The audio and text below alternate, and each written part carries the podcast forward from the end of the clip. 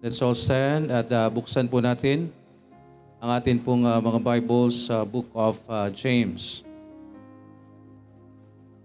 Yan na po. Book of uh, James po ang atin pong uh, pag-aaralan pa rin as we continue uh, studying the Word of God in the Book of James. Ang atin pong pinag-aaralan po sa James is what? Faith that faith that works. So, isang verse lang po ang atin pong uh, bubuksan.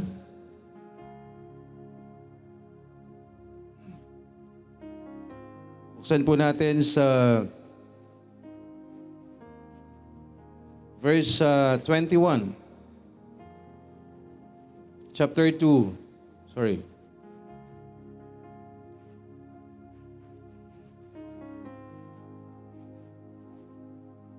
Ano ba yung pinag-alalan natin na nakaraan? Chapter 2. Di ba natin ito nababasa, di ba? Ay, hindi. Sorry, sorry.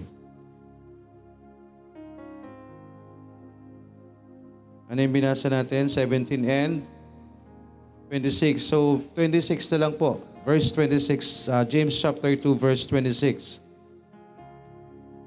Ready? Read. For as the body without the spirit is dead, so faith without works is dead also. Tayo po saglit pong manalangin, dakilang Diyos na nasa langit. Salamat po sa umagang ito.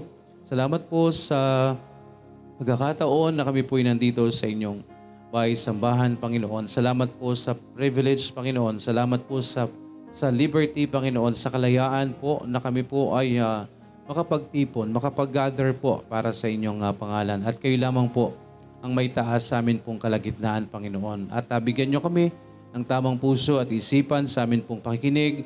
At uh, gayon din po ay uh, maging tama po ang amin pong katugo, tugon, Panginoon, sa inyong mga salita. Ang mga wala po sa aming kalagitnaan, alam nyo po ang mga sitwasyon, sa inyo po namin sila patuloy na ipinagkakatiwala at ang mga kasama po namin dito po sa messenger room, kayo po ang patuloy na kumilos na way manatili din po ang bawat isa. Salamat at ang iyong lingkod, Panginoon, Bigyan niyo po ng boldness, wisdom, uh, courage, Panginoon, um, na maihayag po ang inyong salita, Panginoon. Salamat at iniling po namin ang lahat ng ito sa pangalan po ni Jesus na aming Panginoon at tagapagligtas. Amen. Makakaupo na po ang lahat.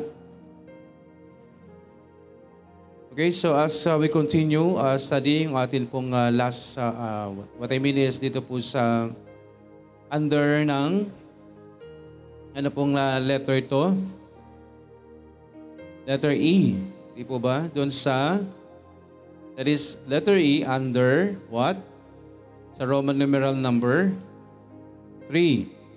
Okay, again, that is true faith. Okay, ang atin mong pinag-aaralan na true faith is remaining from uh, chapter 1 to 19 and then chapter 2, the whole chapter of uh, James. And then that is uh, true faith or totoong pananampalataya or genuine faith. Under that, responsiveness on God's words, truthfulness on God's words, pureness on God's words, fairness in treating others. And uh, ito pong letter E is, ano po yon? Under that, no, marami pa pong mga nakapaloob sa atin pong mga pinag-aralan na yan. And then uh, last is, ito pong uh, letter E, which is authenticness in our walk with God. Ibig sabihin po ng authenticness in our work walk with God is yun pong uh, pagiging uh, totoo. Amen? Pagiging totoo po natin sa atin pong pamumuhay bilang Kristiyano. Amen? Katotohanan po ng atin pong pamumuhay kasama po ang Diyos. Amen po. And under authenticness is, authenticness in our walk with God is ano po ito? Number one, profitable faith, which is ito po ay faith with works. No? Faith with uh, works. Number two is dead faith. Ang dead faith po is obviously faith without works. And then number three is justified faith. Ang justified faith po is through works. Amen? So that is, the, ano, ano pong ibig sabihin po ng uh, justified faith. Ibig sabihin po niyan is through works. No, ibig sabihin po na atin pong pagtitibayin yung sinasabi po nating, yung sinasabi po natin, no? Ibig sabihin po, may sinasabi po tayo na isang bagay at kailangan po, ano po, anong gagawin ho natin sa sinasabi ho natin? Patutu, patutunayan natin po yung sinasabi po natin. And that is, yun po yung, uh, ibig sabihin po, justified faith through works. No, na ikaw po sasabihin natin na tayo'y kristyano, paano tayo paniniwalaan na kristyano nga tayo? No? Paano po ba tayo paniniwalaan na kristyano nga tayo? Ibig sabihin po, paniniwalaan tayo bilang kristyano, sasabihin natin tayo'y ligtas, hindi po tayo paniniwalaan ng kung sino-sino lang ho na magsasabing tayo, sasabihin natin sa sarili natin or sa kanila or sa kung kanino man na tayo'y kristyano, kung sa salita lang ho natin gagawin. Amen?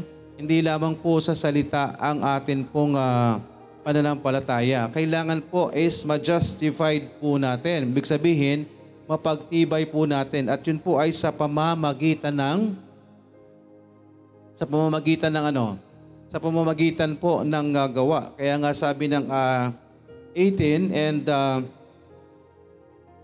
uh, verse 18 ng chapter 2 ng James is, Yea, a man may say, a man may say, Thou hast faith, and I have works.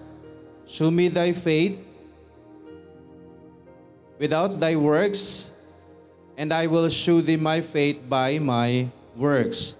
Kaya po, mas okay pa ho na, sa, na, na gawin natin. Mas okay pa ho na ipamuhay po natin. Mas okay pa ho na pangatawanan po natin, ipakita sa natin, makita sa atin yung pananampalatayang meron tayo kera, kesa sabihin natin ng sabihin. Amen po ba? Kesa sabihin natin ang sabihin, I am a Christian. I am a Christian. Kristiyano ako. Mga kapatid, justified faith, hindi natin kailangang sabihin. Hindi po, yes, yung salita is siyempre sa gawa, di ba? Oh, no? Gawa, hindi ngawa. Okay? O gumag, gumag, gumag, may gawa naman ako ah. Sinasabi kong may, sinasabi kong kristyano ako ah. Hindi po. Hindi lamang po sa bibig natin. No? Kaya nga po ang hamon ni James dito ho, again, Book of James is ito ho ay maliwanag na ito po ay para sa atin na nag-claim na tayo po'y ligtas. Nag-claim na tayo po'y mayroong relasyon sa Diyos. So kung totoong may relasyon ho tayo sa Panginoon, hindi ho sapat na sabihin lang po natin. Kailangan ipamuhay natin. Amen po. Ipamuhay po natin. Kaya ito pong uh, James is uh, hindi ho natin pwedeng gamitin na kailangan gumawa ka para maligtas, hindi ho. Ang Book of James po ay ginagamit po para patunayan na ligtas ka. Amen po? Because ang salvation po is not by, by our works. Amen? Ang salvation po is not by our works, but it is through faith. It is by grace. Amen? It is by, for, for by grace are you saved through faith, not of not of yourselves. It is the gift of God, not of works, lest any man should boast. Amen. So yun po yung salvation. Hindi ho sa gawa ang salvation. Pero ang sinasabi po dito, ng uh, salita ng Panginoon sa pamamagitan ng kanyang lingkod na si James ay patunayan natin yung sinasabi natin. Kung totoong ligtas ka, patunayan mo yan hindi sa pananalita mo, kung hindi sa mga ginagawa natin. Amen po ba? Hindi sa ating mga sinasabi, kung hindi sa mga pamumuhay natin. Amen? That is through faith. Yan ang totoong pananampalataya ho hindi ho patay at uh, profitable po sa atin. Amen? Hindi ho, yan po ay napatunayan ng atin pong mga ginagawa. Okay, so kaya po ang sabi po dyan is ipakita natin kung tayo totoong ligtas, makita po sa ginagawa natin. Amen po? Siyempre, yung pagpapakita ho ng kaligtasan natin or yung pagpapatunay ng tayo po iligtas, hindi rin po na tuwing may nakakakita lang sa atin. Amen. Hindi ho yung tuwing may nakakakita lang sa atin. Actually po, dapat kahit walang nakakakita po sa atin, tapat po tayo. Amen po ba? Na ginagawa ho natin, pinapangatawanan po natin, naligtas tayo. Tandaan po natin, tumingin tayo sa kaliwa, tumingin tayo sa kanan, sa likuran, sa harapan. No? At wala kang nakita, gagawin mo na yung isang bagay. Kahit alam natin na hindi kalooban ng Panginoon. Pero nakalimutan natin, God is watching us. Amen? Ang Diyos ay nakikita po tayo. Tandaan po natin, our God is omnipotent, omniscient, omnipresent. Amen? Ang Diyos natin ay pinakamakapangyarihan sa lahat. Ang Diyos natin ay pinaka ano, ah, lahat ay alam niya. Amen? At ang Diyos natin ay nasaan mang dako. Amen po. Kaya kahit ho, ilihim natin yung mga ginagawa natin sa kapwa natin, no? Kahit sa mga mahal natin sa buhay, mga kapwa natin mananampalataya, no? Sa isang tahanan, mananampalataya na po tayo, kahit ilihim natin po yan, kita po ng Panginoon yan. Amen. Kaya ho, paano natin paano tayo masusubukan sa atin pong pananampalataya? Eh kailangan patunayan natin sa mga ginagawa natin kahit walang nakatingin sa atin. Amen po. Kahit walang nakatingin sa atin, doon pa lang ho makikita na ho sa atin yung totoong pananampalataya natin. No? Doon pa lang ho ay ano, at sino pa ho bang uh, piniplis natin unang-una sa mga ginagawa natin? Ang Panginoon. Amen. Ang Panginoon po, ang piniplis natin, unang-una ang Panginoon. No? Ginagawa natin ang mga bagay para sa Panginoon. At kapag nagkasala po tayo, unang-una tayong nagkasala sa Panginoon din. Amen. Sa Panginoon din ho tayo unang-unang nagkasala. So, sa pagpapatuloy, mga kapatid, so matatapos natin siguro to hanggang mamaya. So, number four, no, sabi nga po, kapag tayo po ay uh, alam na natin, no, paano ba natin mapapatunayan o ma, paano ho natin pwedeng uh, patunayan po yung atin pong mga uh, pananampalataya ay sa pamamagitan ho ng, again, ano po? No, inuulit ko lang po. Hindi pa ho bago. Pamamagitan ng gawa. Okay? Kailangan yung works, yung atin pong faith is justified. Amen? Kailangan po yung faith natin justified by works. Okay? Hindi ho tayo maliligtas ng works natin, pero yung works ho natin ang magpapatibay ng sinasabi nating pananampalataya natin. Amen. Ang atin pong uh, mga ginagawa ho yung magpapatibay, magpapatunay ng atin pong pananampalataya. Amen po. Kahit hindi tayo magsalita ng magsalita ng mga verses. No? Kahit hindi tayo magyabang ng atin pong mga memorized na verses. No? Pero kung nakikita ho sa buhay ho natin, mas makapangyarihan yan. Amen po ba? Mas makapangyarihan po. Hindi ho, hindi ho ta, sapat lang na memoryado lang natin yung verse. Amen po. Sino nakaka-memorize po ng Matthew 6.33? No, a-advise tayo. Matthew 6.33 lang. Ano sabi doon? Unahin mo ang Diyos, nangigit sa lahat. Diba? Seek ye first the kingdom of God and His righteousness and all these things shall be added unto you. Mag-a-advise tayo. No? May humingi sa atin ng advice. Unahin mo ang Panginoon. Diba? Hello? Kristyano ka, diba? So dapat alam mo yung Matthew 6.33. Advice tayo ng advice, no? Pero pagdating ng linggo, wala ka sa church. No? Pagdating ng prayer meeting, hindi ka nakaka-attend. Hello? Alam ng Diyos yung mga puso natin. Amen po. Alam niyo mga kapatid, patunayan natin yung pananampalataya natin. No? We are studying Book of James. No? When we started studying this, no? Naging smooth sailing po ba tayo? Hello? Nang simulan po nating pag-aralan po ang Book of James, suno pumasok ang ah, lalong mas mga mabibigat hong sitwasyon natin. When we started, ito ibinigay sa akin ng Panginoon, dun ho nagsimulang mawala ang boses ko. Amen? Pero sabi nga po, kaya nga ho natin pinag-aaralan po ito eh. Bakit? Kailangan po natin.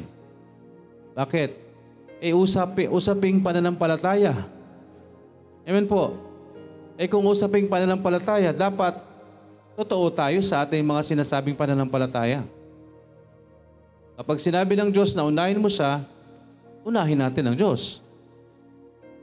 Otherwise, anong sasabihin sa atin ng, ng Panginoon? Hypocrite. Tandaan natin mga kapatid, kapag may sinasabi ka at hindi mo ginagawa, hypocrite ka. Masakit po yan, pero sinabi ng Panginoon po yan. Di ba? Pharisees and scribes, you hypocrite. Bakit? Ang, ang dami niyong alam sa salita ng Diyos, pero wala namang nakikita sa gawa niyo. Sabi ng Panginoon, di ba alam na alam niyo kung ano yung utos niya? Alam na alam mo yung salita ng Panginoon, pero nakikita ba sa inyo? You hypocrite, ang sabi ng Panginoon. Kaya mga kapatid, kapag tayo nagsasabi tayong ligtas tayo, alam natin yung salita ng Panginoon, abay, pangatawanan po natin kasi ang tingin sa atin ng Diyos, hipokrito. Kapag sinasabi natin, alam natin ang salita ng Diyos pero hindi natin ginagawa, mga kapatid, masakit man ho, masakit ang salita ng Diyos. Masakit na ho kung masakit, pero yan po ang katotohanan. Kailangan nating masaktan sa katotohanan. The truth will set us free. The more na hindi ho tayo gagawa ho ng tugon, hindi ho magiging tama yung tugon natin sa hamon ng salita ng Diyos, patuloy ho tayong igagapos sa kasalanan. Patuloy tayong nagkakasala sa Panginoon. Amen po? Masasabi natin na yes, we're saved. Pero mga kapatid, hindi ho tayo magbubunga. No? Alam niyo po mga kapatid, when we say fruit, hindi ho yan yung kaluluwang dadalhin mo sa Panginoon. Hindi ho yan ang bunga na sinasabi ng salita ng Diyos. The fruit of the Spirit. Fruit of the Spirit ho ang kailangan po natin. Iba pong usapin yung kaluluwa. No? Nasabi mo, ay ito ang mga bunga ko. Hindi ho, yung bunga mo sa sarili mo. Bilang mananampalataya. Yun ang hinahanap ng Diyos. Amen? Hindi naman tayo magliligtas sa kaluluwa eh. Isa lang po ang pagdadala. Isa lang ho ang soul winning, I may say, na bunga ng atin pong pananampalataya. Pero hindi yun ang sinasabing bunga natin sa pananampalataya. Ang sinasabing bunga, Brad, ang sinasabing bunga, bunga ng atin pong pananampalataya. Kumusta na ba yung pananampalataya natin? Kumusta na ba tayo bilang Kristiyano? Ilang taon na ba akong Kristiyano? May nangyayari ba sa akin bilang Kristiyano? May nakikita ba sa akin bilang ako isang Kristiyano? May nagagawa na ba ako sa gawain ng Panginoon ako bilang Kristiyano? May naibibigay na ba ako sa gawain ng Panginoon pagiging Kristiyano ko? Yan po ang sinasabi hong bunga natin, yung sarili nating bunga bilang mananampalataya. Kung tayo po ay rooted sa salita ng Panginoon, magbubunga po tayo. Amen po ba? Eh, examine ho natin yung sarili ho natin. Bakit hindi ho tayo nakik- nakakakitaan ho ng pagiging kristyano? Baka ho may mali ho sa atin. Baka ho yung, yung, yung salita ng Diyos, yung naitanim ho, yung, yung uh, sinasabing uh, buto ng salita ng Diyos, baka ho wala sa atin unang-una. Suriin nating mabuti mga kapatid. Apat na klase, no? Apat na klase ng lupa. Tayo po tayo po yung lupa na sinasabi ho sa the parable of the sower.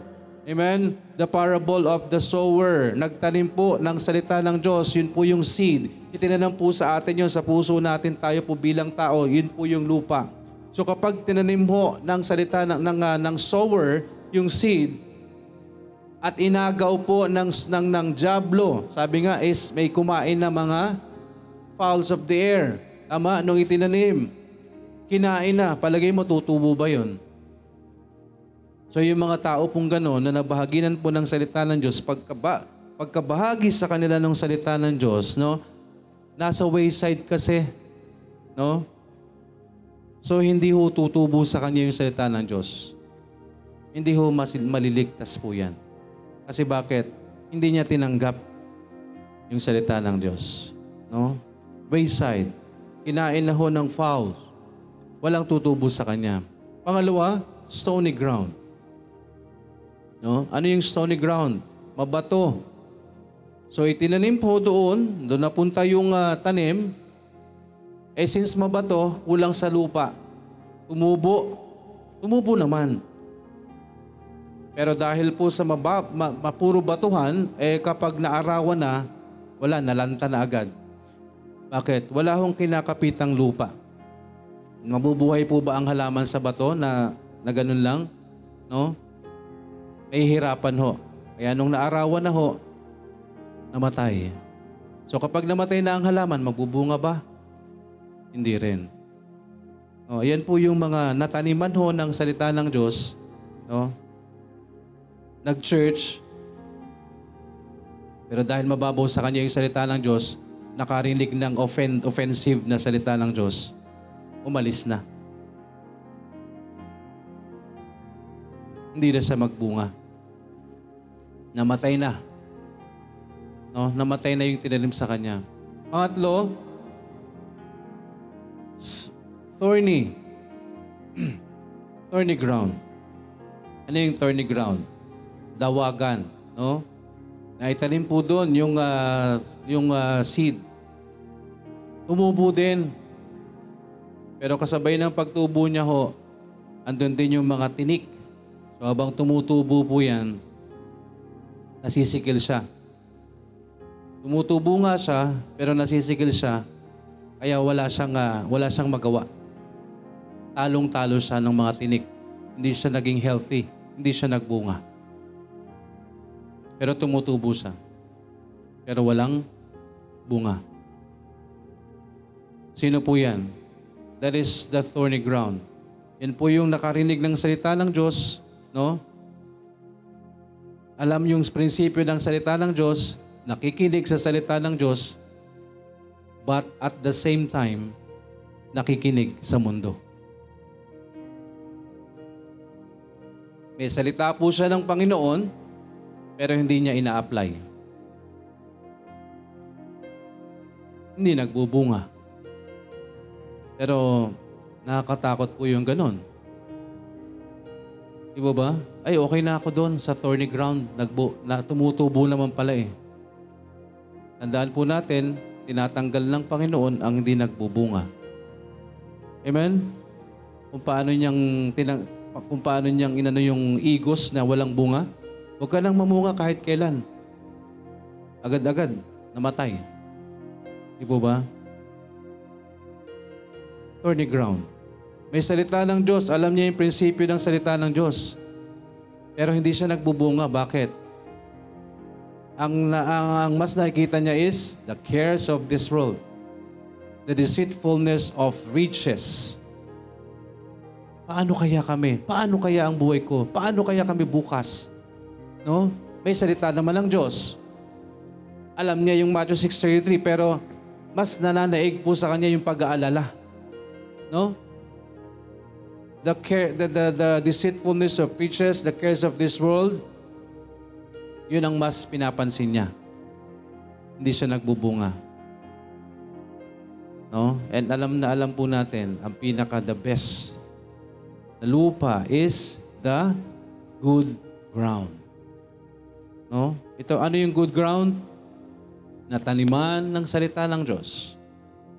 Dahil good ground, dahil healthy, nadidiligan, nagiging maayos, tumubo, yumabong, at nagbunga. Amen? Namunga siya ng 30, 60s, and 100. So tandaan po natin mga kapatid, bilang isang Kristiyano, hindi ho pare-parehas ang pagbubunga natin. Pero anong titingnan po natin? ang importante ho, kasama tayo dun sa nagbubunga. Amen. Kasi bakit? Sinabi ng salita ng Diyos eh. Sinabi ng Panginoon, good ground. Hindi sinabi ng Panginoon, and then, nang napunta sa good ground, namunga lahat ng hundredfold. No, ang sabi ng Panginoon, there's uh, 30, 60s, and 100. Ibig sabihin po, iba-iba po yung pagbunga. Pero mga kapatid, hello, ang importante ho, nagbubunga po tayo. Amen. Importante ho, nagbubunga tayo. Importante ho, merong fruit of the Spirit. Importante ho, meron ta, merong nakikita sa atin tayo bilang Kristiyano. Amen po. Makita sa atin that we are Christian. Hindi ho tayo parang kasanlibutan lang din. No? Kung ano yung ginagawa ng sanlibutan, ginagawa rin po natin. Kailangan po tayo bilang ligtas, kakaiba yung ginagawa po natin. And wag ho tayong mahihiyang gumawa para sa ka, ka- kaluguran ng Panginoon. Amen po. Kaluguran ng Panginoon. Hindi ho kung sino po ang atin pong hindi ho kung sino man po ang ipiplease ho natin, ang ipiplease ho natin ay ang atin pong Panginoon. Amen po. Kaya nawa ho, eh, tingnan po natin, no? Asan po tayo? Asan po tayo sa lupang yan? No? Baka tayo, nandun tayo sa, naman sana tayo nasa wayside. No? Pagpay ho natin na nandun tayo sa good ground. Amen? Pero sabi nga po, ang Diyos po ang bahala po sa atin. Amen. Ang Diyos po ang bahala po sa atin. Magpatuloy lang ho tayo. No? Kaya ho ito sa atin pong pagpapatuloy. Number four is, kaya po tayo bilang Kristiyano, yun sinasabi natin na dapat meron po tayong bunga. Meron po tayong bunga. Dapat may nakikita ho sa atin. We've known that, uh, that uh, mapatunayan po natin yung atin pong pananampalataya, mapagtibay natin na tayo po is saved, no? Saan? Sa pamamagitan ng mga gawa. No, ipakita ho natin na tayo ligtas sa pamamagitan po ng gawa natin. Hindi ho tayo ililigtas ng gawa natin. Again, linawin natin, hindi tayo maliligtas sa mga gawa. Ang gawa ay bunga ng kaligtasan. Amen. Kapag ligtas tayo, may gagawin tayo. Kaya po kung hindi tayo save mga kapatid, you know what? Kung hindi tayo ligtas ho, kahit ano pong gawin natin na kabutihan dito sa mundong ito, baliwala po yan. Because hindi ho ang gawa natin ang magdadala sa atin sa kaligtasan. Di ba? Narinig niyo na po ba ang advice na gumawa ka ng mabuti sa iyong kapwa kung gusto mong mapunta ng langit? Narinig niyo na po ba yan? Naririnig ko po yan dati. Kung gusto mong pumunta sa langit, gumawa ka ng mabuti. Amen? Di po ba? yan po yung advice po sa atin dati. Para mapunta ka sa langit, magpakabuti ka sa lupa. Di po ba? Yan po yung advice po sa atin. No hanggang may pagkakataon, actually may nakikita po akong ganyan eh. Nasa, may nakikita kayong ganyan, parang mga ganyan, billboard, or mga maliit na paalala, no? Or sa isang ah, arko. May nakita akong ganyan eh. Isang ark ata yun, no? Para makapasok ka ng langit, gumawa ka ng kabutihan sa lupa. Mga kapatid, that is false teaching. Maling katuruan po yan. Because for by grace are you saved through faith and that not of yourselves. It is the gift of God, not of works. Should any man should boast. Bakit po? Kapag sinabi natin na mabuting tao ako, di ba? Hello, ang tao po'y likas na mayabang. Kahit mukhang mapagkumbaba ka, kalikas po natin yan. Kahit mukha kang magpagkumbaba, pero lumalabas po yung kayabangan. Likas po sa atin po yan. Alam ng Diyos yan. Tama? Hindi naman ho tayo bibigyan ng salita ng Diyos na ang sinasabi ng Panginoon is ang nagmamataas ay ibababa at ang nabababa ay tataas. Kung hindi alam ng Diyos na ang tao ay mapagmataas. Di ba? Kaya ho, ginawa ng Diyos, tinanggal ng Diyos lahat ng, ka, ng way ng tao para sa salvation. Ang natira na lang po through Jesus Christ. Amen. All we have to do is to put our trust on the Lord Jesus Christ. Amen. At maliligtas po tayo. Ang Diyos, si Kristo lang po ang magdadala sa atin sa langit. Wala na pong iba. Tandaan po natin, hindi ho paggawa ng mabuti ang magdadala sa atin sa langit. Pero sa pinag-aaralan po natin, ang paggawa ng mabuti ay pagpapatunay na tayo po'y ligtas. Pagpapatunay ho ito na ikay may relasyon na sa Panginoon. Pero hindi yan para magdala sa iyo sa langit. Para lang ho pagtibayan natin yung atin pong sinasabi na tayo po ay ligtas. Amen po ba? Para patunayan na tayo po ay ligtas. So number four po, sa pagpapatuloy ho ng atin pong uh, pag-aralan, uh, itakil po natin yung isang uh, part, no? Sabi po dito,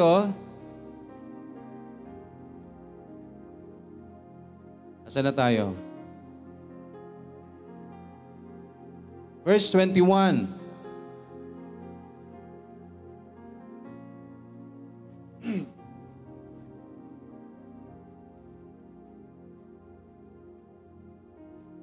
Verse 21, Was not Abraham our father justified by works when he had offered Isaac and his son upon the altar? Seest thou how faith wrought with his works, and by works was faith made perfect? And the scripture was fulfilled which saith, Abraham believed God, and it was imputed unto him for righteousness, and he was called the friend of God. Ye see, Ye see then how the, that by works a man is justified and not by faith only.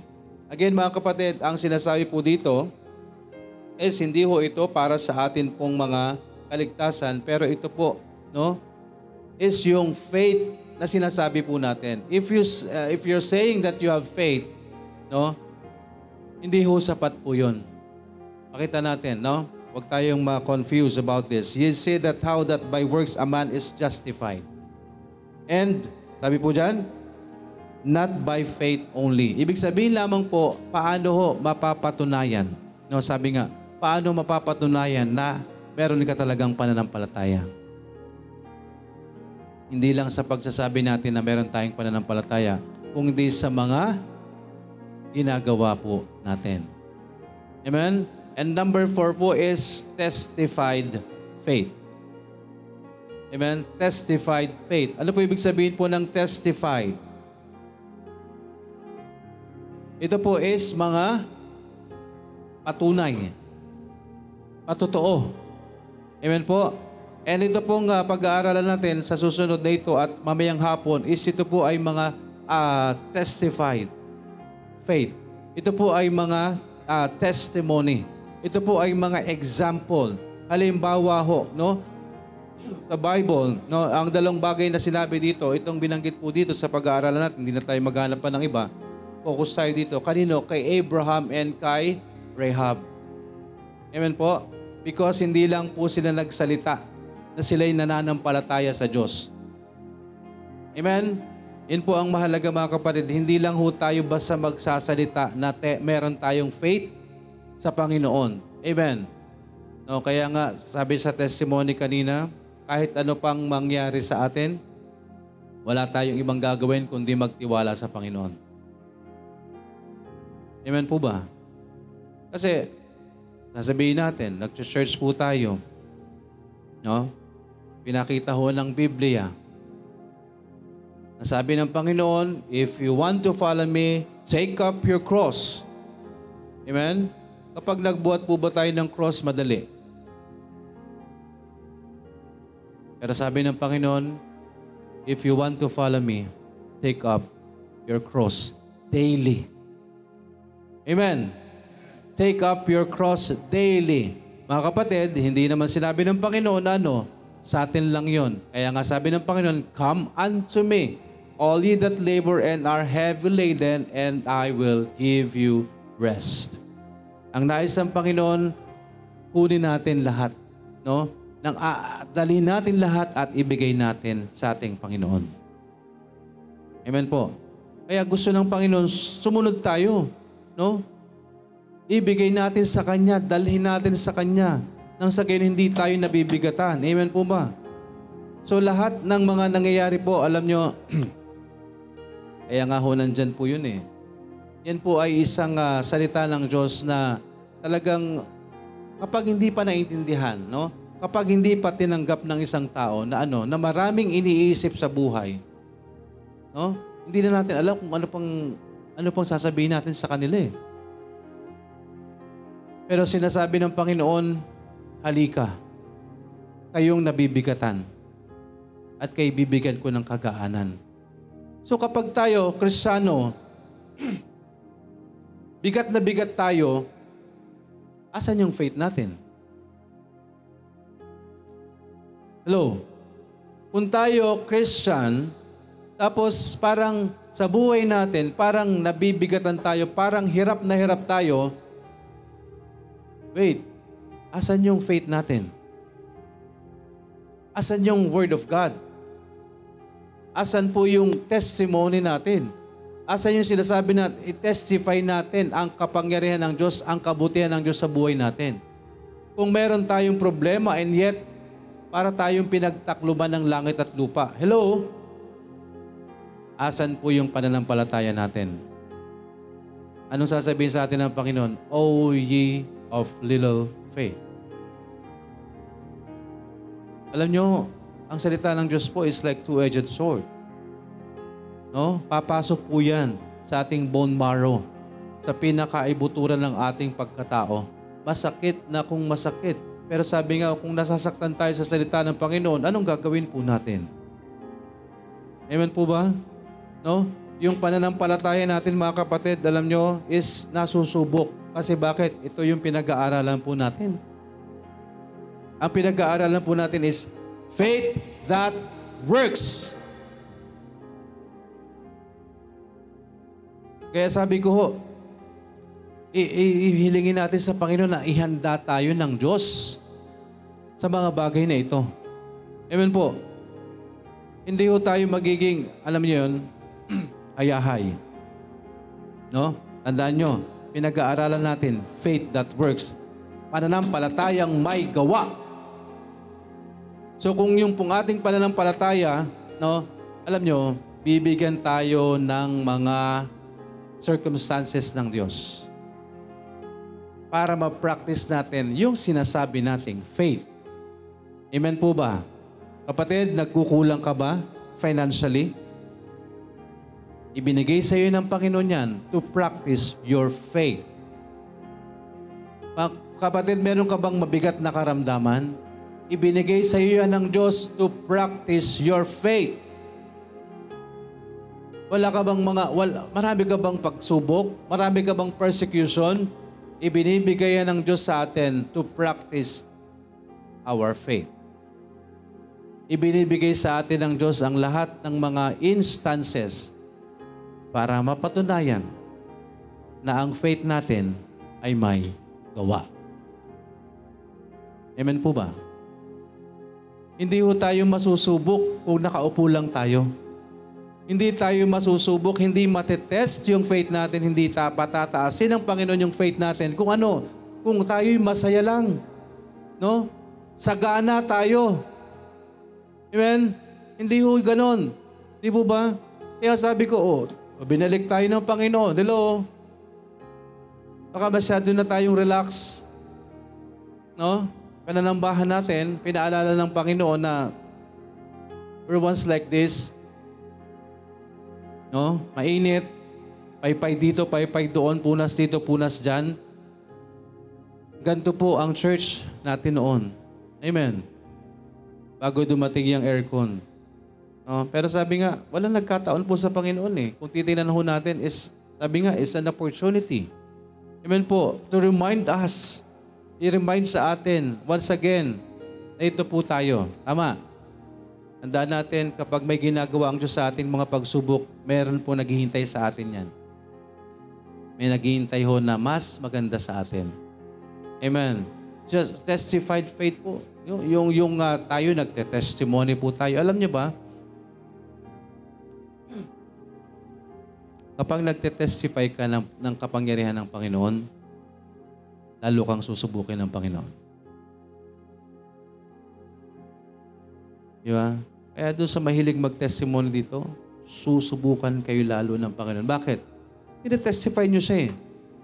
Ipinapakita mo, hello, andito ang Diyos kasama ko.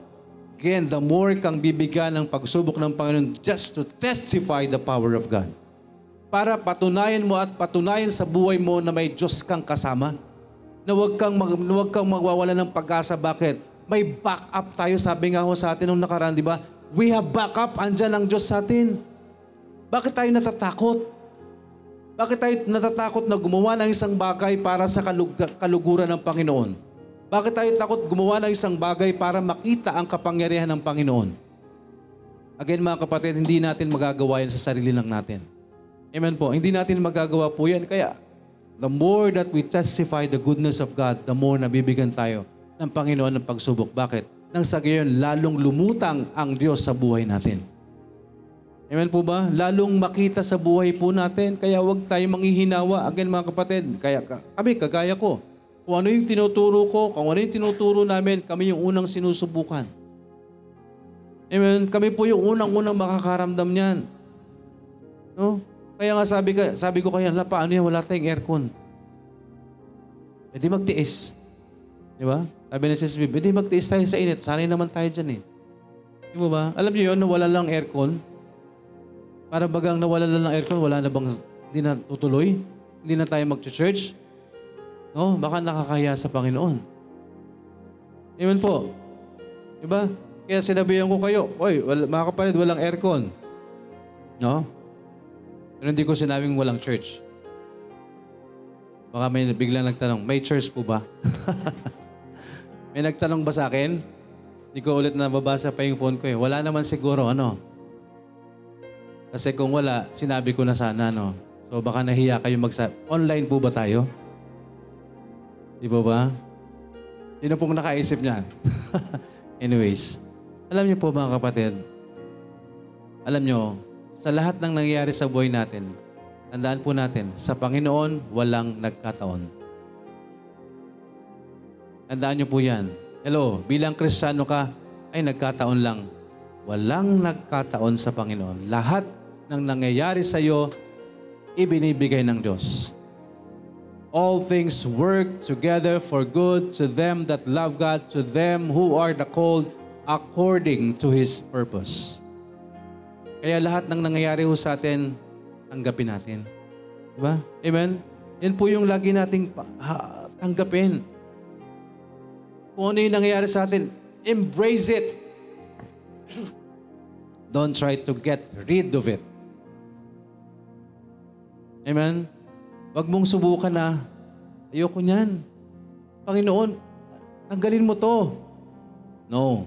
Mga kapatid, mali yung prayer natin kapag nagkataon. Kapag may nangyari sa atin, Lord, tanggalin mo to. Lord, salamat po sa opportunity na ibinibigay mo sa amin para patuloy kami magtiwala sa iyo. Amen.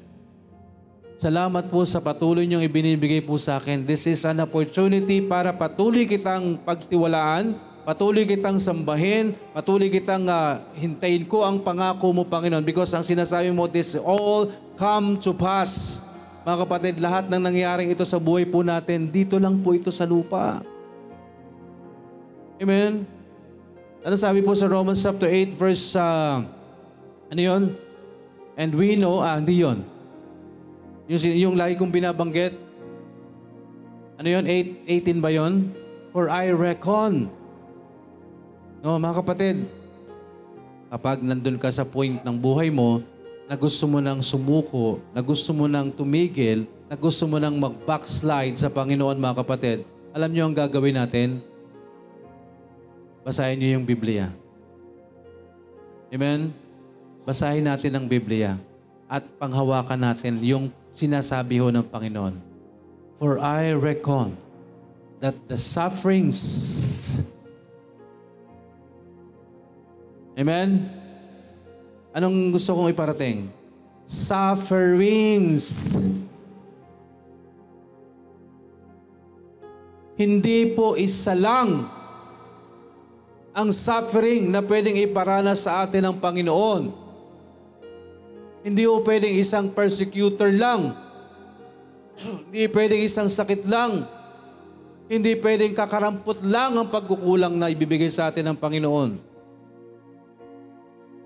Sabi ng Panginoon, For I reckon, sabi ng kanyang salita, For I reckon that the sufferings of this present time are not worthy to be compared with the glory which shall be revealed in us. Amen? Ano man pong mga pag ah, nararanasan natin, embrace it. Amen? Mga kapatid, kapag may problema ka, embrace it. Ilapit mo lang sa Panginoon. Bigyan ka ng kalakasan ng Panginoon. All, anong gagawin natin kung may dumarating sa ating mga problema? O problemahin mo rin? Ako, paano kaya ito? Paano kaya ito? Paano kaya yun? Paano kaya yan? No, mga kapatid.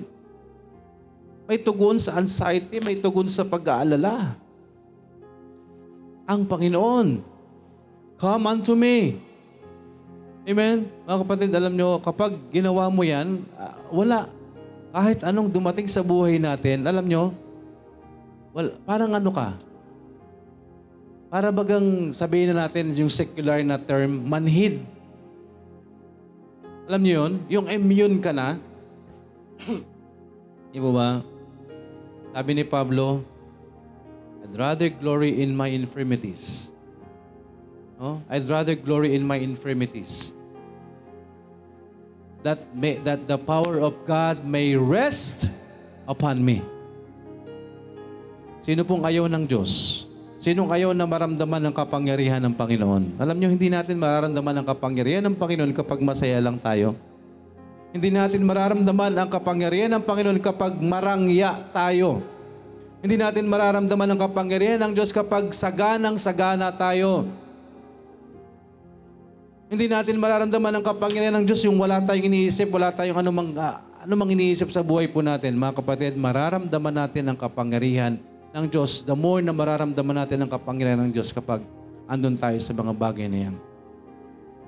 Sinabi ng Panginoon, sinabi ng salita ng Diyos, that the sufferings of this present time, ibig sabihin po, meron po talagang paghihirap.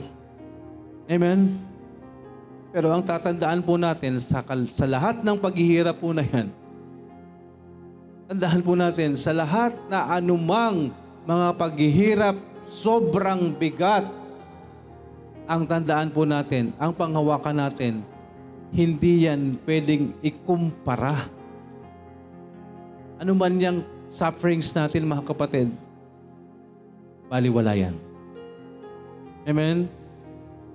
Hindi po natin pwedeng ikumpara yan doon sa ipapakita sa atin ng Panginoon. Amen po. Kaya lahat ng pangyayari sa buhay natin, tanggapin lang natin. Amen? Hindi ka naman nag-iisa eh. Amen? Sabi nga ng Panginoon, It was then that I carried you.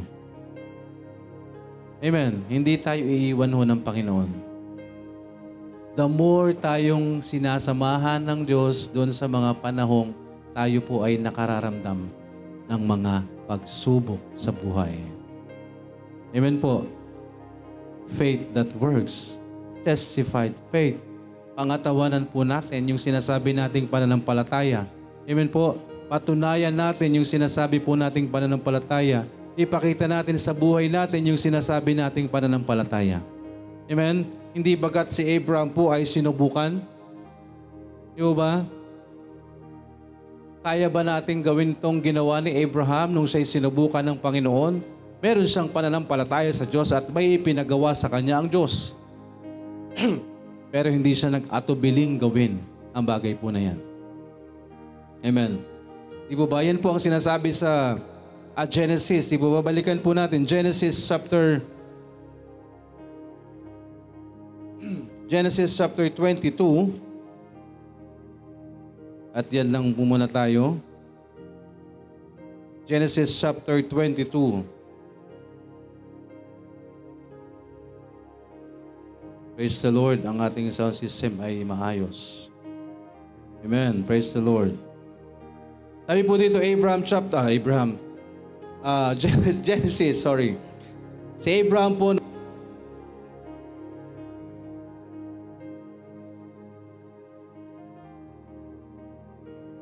sabi po dyan, sa testified faith, letter A, Abraham. Now, ito po is uh, ito po is testimony, ito po is an example, you know, ito po is a, uh, na perform, na implement or na accomplish, ibig sabihin po, mga pananampalataya po na ano, na nasubukan, no, napatunayan, no, sabi nga, testified, napatunayan po yung kanilang mga pananampalataya. Uh, chapter or Genesis chapter 22, yan po ay nakasulat po sa Genesis chapter 22 verses 1 to 19 pero hindi na po natin yan matatakal po ng uh, buo. Pero makita ho natin dyan na dito po, ano pong ginawa ho dito? No? Sabi po sa verse 1, It came to pass after these things that God did tempt Abraham and said unto him, Abraham, and he said, Behold, I here I am. And he said, Take now thy son, thy only son Isaac, whom thou lovest, and get thee into the land of Moriah, and offer him with a burnt offering uh, upon one of the mountains which I will tell thee of. Anong kasunod po sa verse 3? And Abraham questioned God. And Abraham asked God. And Abraham asked favor from God. Yan po ba ang sinabi po sa verse 3? Ano sabi po sa verse 3? And Abraham rose up early. Amen? Nagpatumpik-tumpik po ba si Abraham sa pagsunod? Tahas ang sinabi ng Diyos, Abraham, kunin mo ang iyong anak, isama mo siya sa Moriah, dalhin mo siya doon at ialay mo siya sa akin as burnt offering. Tahasan pong sinabi ng Panginoon kay Abraham. Alam ni Abraham na kailangan niyang patayin ang kanyang anak dahil yan ay burnt offering. No? Ito ho yung panahon na sila nag, nag-aalay sa Panginoon. Pumapatay po sila ng hayop. Inilalagay po sa altar at sinisigaan po yan. And that's uh, becomes sweet savor sa Panginoon. At yan po ang ginamit ng Diyos para subukan. Alin? Ang pananampalataya ni Abraham. Amen? Testified faith napatunayang pananampalataya. Ang sabi po dyan, And Abraham rose up early in the morning. Hindi po nag-atubili, hindi po nagdalawang isip, hindi nag-question, hindi nagtanong, hindi nakipag-bargain si Abraham sa Panginoon. Panginoon, baka pwedeng iba na lang. Nakita natin, mga kapatid, kapag tayo may iniuutos sa atin ng Panginoon, sumunod ka na lang. Kapag nararamdaman mo na may gustong ipagawa sa iyo ang Panginoon at gusto ng Panginoon na gawin mo to, gawin mo yan, just obey. Tandaan po natin, kapag ang Diyos ang nag-utos, hindi tayo ipapahamak ng Diyos. Amen? Hindi tayo ipapahamak po ng Panginoon. No, kapag ang Diyos ang nag-utos po sa atin, and Abraham rose up early in the morning, umalis po si Abraham, Di ba? Sabi na sa verse 7, lalagpasan na po natin, And Isaac spake unto Abraham, his father, si Isaac po, kasama ng kanyang tatay na si Abraham. Sabi niya, My father, he said, sabi ni Abraham, Here I am.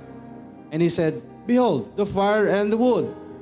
Sabi niya, Ay, andyan na oh. Mayroon na pong, uh, ano sabi dyan? fire and the wood. Sabi ni Isaac, andyan na po. Pero, Asa nang iaalay natin? Asa nang iaalay natin? No? Hindi natin alam kung ilang taon po si Isaac dito, no? Ano? Four? Di ba? Alam niyo yun? Yung naive. Yung walang muwang. Yung, wal, yung innocenteng bata. No, hindi, ko- hindi natin alam, mga kapatid. I don't know kung ilang taon po ang... ah, may sinabi ba dyan kung ilang taon? No? Balitaan niyo ako ha pag meron. Pero parang wala. No? Pero ang, ang ano po doon, mga kapatid, nagtanong lang naman, na-curious lang naman po si Isaac. Ay, andyan na yung apoy, oh. Andyan na po yung ah, ah, panggatong. Pero bakit parang wala tayong i-offer? No, ang sabi ni Abraham, God will provide Himself a burnt offering. Hindi naman sinabi ni Abraham, ikaw ang iaalay ko. Di ba? Di ba? Indirect. No? Indirect. Hindi niya sinabi. And they came to the place, verse 9. And they came to the place which God had told him of, and Abraham built an altar there and laid the wood in order and bound Isaac, his son, and laid him on the altar upon the wood. And Abraham stretched forth his hand and took the knife of his, to slay his son. Imagine niyo po yon. Napakamasunurin ni Isaac. Amen? O hindi na ina-elaborate ba? Hindi na ba nilagay na nagpupumiglas, nagsisisigaw si Isaac? No, I don't think so. No. Pero hinayaan lang po ni Isaac na ihiga siya sa altar at itali siya ng kanyang ama. Di ba? Sana ganun yung mga bata, no? Sa panahon ngayon, anak, Opo ka. Diyan ka lang ha. Opo. Eh ngayon eh, ka lang. Wala pa rin, umaalis pa rin. Di ba? Pero makita po natin, no? Ano man po yung sitwasyon na yan, ano man yung behind the scenes, sabi nga dyan, o kung wala dito, wag na nating alamin. Tama? Secret things belongs to God. No, sa Biblia, oh, hindi lahat nakasulat, hindi nakadetalye lahat. Pero kapag hindi na dinetali ng Panginoon, huwag na nating problemahin. Amen po? Kung ano yung naisulat, yun na lang. Kasi baka maging ano tayo tayo, maging atheist tayo niyan. Kapag hinanap natin lahat, abay saan kaya galing ang Diyos? Ba't siya yung gumawa ng lahat? Sino gumawa sa Kanya? Mga hypothetical question. Sabi ng I am, sa ang Panginoon, I am the beginning and the end. Kapag sinabi ng Diyos na siya yung simula at siya yung katapusan, siya yung simula, siya yung katapusan. That's it. Amen? Eh, paano ho natin gagawin yon? By faith.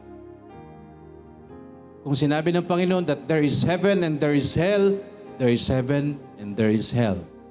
Kapag sinabi ng Panginoon na kapag sumampalataya ka kay Kristo, mapupunta ka sa langit, sumampalataya ka lang kay Kristo, mapupunta ka sa langit. Kapag sinabi ng Diyos na hindi ka sumampalataya kay Kristo, mapaparusahan ka sa impyerno habang buhay. Hindi ka sumampalataya kay Kristo, mapaparusahan ka sa impyerno habang buhay. That's it. Amen? No more, no less. Kaya kung ano ang sinabi ho ng Biblia, hanggang doon na lang tayo. Amen po. Napagkakwentuhan lang naman. Umalma kaya si Isaac? Pero sa sinasabi ho ng Biblia, walang reaksyon o wala mang anumang kaanuman. Basta iginapos, no, iginapos. ang sinasabi ho dito, ang usapin po dito is yung pananampalataya na may gawa. Amen po. May pananampalataya tayo na may gawa. Hindi lang ba sa salita. Sinasabi niya na nananampalataya sa Diyos and then sinabi ng Diyos sa kanya, dalin mo ang iyong anak, patayin mo, ialay mo sa akin. Kung nananampalataya ka sa Diyos, o questionin mo ba yung inuutos ng Panginoon? No? Eh di tataliwas na tayo sa sinasabi nating, I have faith in God. Amen po. So whatever it is na nangyayari po sa atin, whatever the situation that you are in right now, don't question God. Don't, don't wag mong questionin ng Panginoon bakit nandyan ka sa sitwasyon mong yan. Sa halip, ipagpasalamat natin sa Panginoon, Lord, salamat po sa opportunity na inilagay mo ako dito dahil dito lagi akong nananalangin sa iyo. Dahil dito nararamdaman ko na kasama kitang lagi. Dahil dito nararamdaman ko ang iyong kapangyarihan. Dahil dito nararamdaman ko ang iyong comfort. Amen? Dahil sa mga bagay na yan, mas mapapatunayan natin ang kapangyarihan po ng Panginoon. Amen? So yung pananampalataya natin, hindi sapat na puro salita lang. Kailangan patunayan natin na totoong nananampalataya tayo sa ating Panginoon. So anumang sitwasyon na meron po tayo, pagpasalamat natin at gawin natin kung anong iniuutos ng Panginoon po sa atin. Amen? Testified faith at isang halimbawa nga po si Abraham. And then sabi po dyan, and Abraham, verse 10, Genesis 22, verse 10, and Abraham stretched forth his hand and took the knife to slay his son. And the angel of the Lord called unto him out of heaven and said, Abraham, Abraham! And he said, Here am I. And he said, Lay not thine hand upon the lad, neither do, do thou anything unto him. For now I know that thou fearest God, and seeing thou hast not withheld thy son, thy only son, from me. Amen? Sabi ng anghel ng Panginoon, Abraham, stop what you're doing. Napatunayan na, nakita na ang iyong totoong sinasabing pananampalataya. Dahil kaya mong gawin ang lahat. Kahit ang iyong kaisa-isang anak, kaya mong ibigay sa Panginoon dahil sinabi ng Panginoon. Dahil dyan napatunayan ang kanyang pananampalataya sa Panginoon. Amen? And then sabi po sa verse 13, And Abraham lifted up his eyes and looked, and behold, behind him, a ram caught in a thicket by his thorns. And Abraham went and took the ram and offered him up for a burnt offering in the stead of his son. Ano pong natatandaan nyo? Bago mangyari yan, anong sabi ni Abraham? The Lord God will provide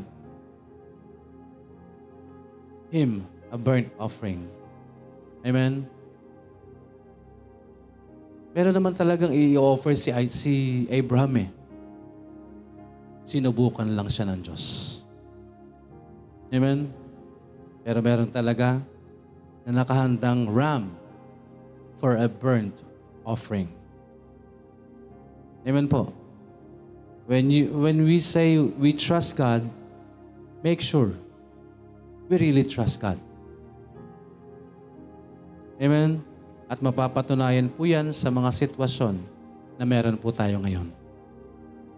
Ano mang mga sitwasyon na meron po tayo ngayon, ginagamit po yan ng Diyos para pagtibayin ang pananampalataya natin. Amen po. Testified faith through Abraham. Amen? Purihin po ang Panginoon at patuloy nating isama sa panalangin ang ating pong mga sitwasyon na kinakarap sa buhay natin na patuloy na gamitin ng Diyos para sa atin pong paglago at pagtatag ng ating pong pananampalataya sa Panginoon. Let's pray.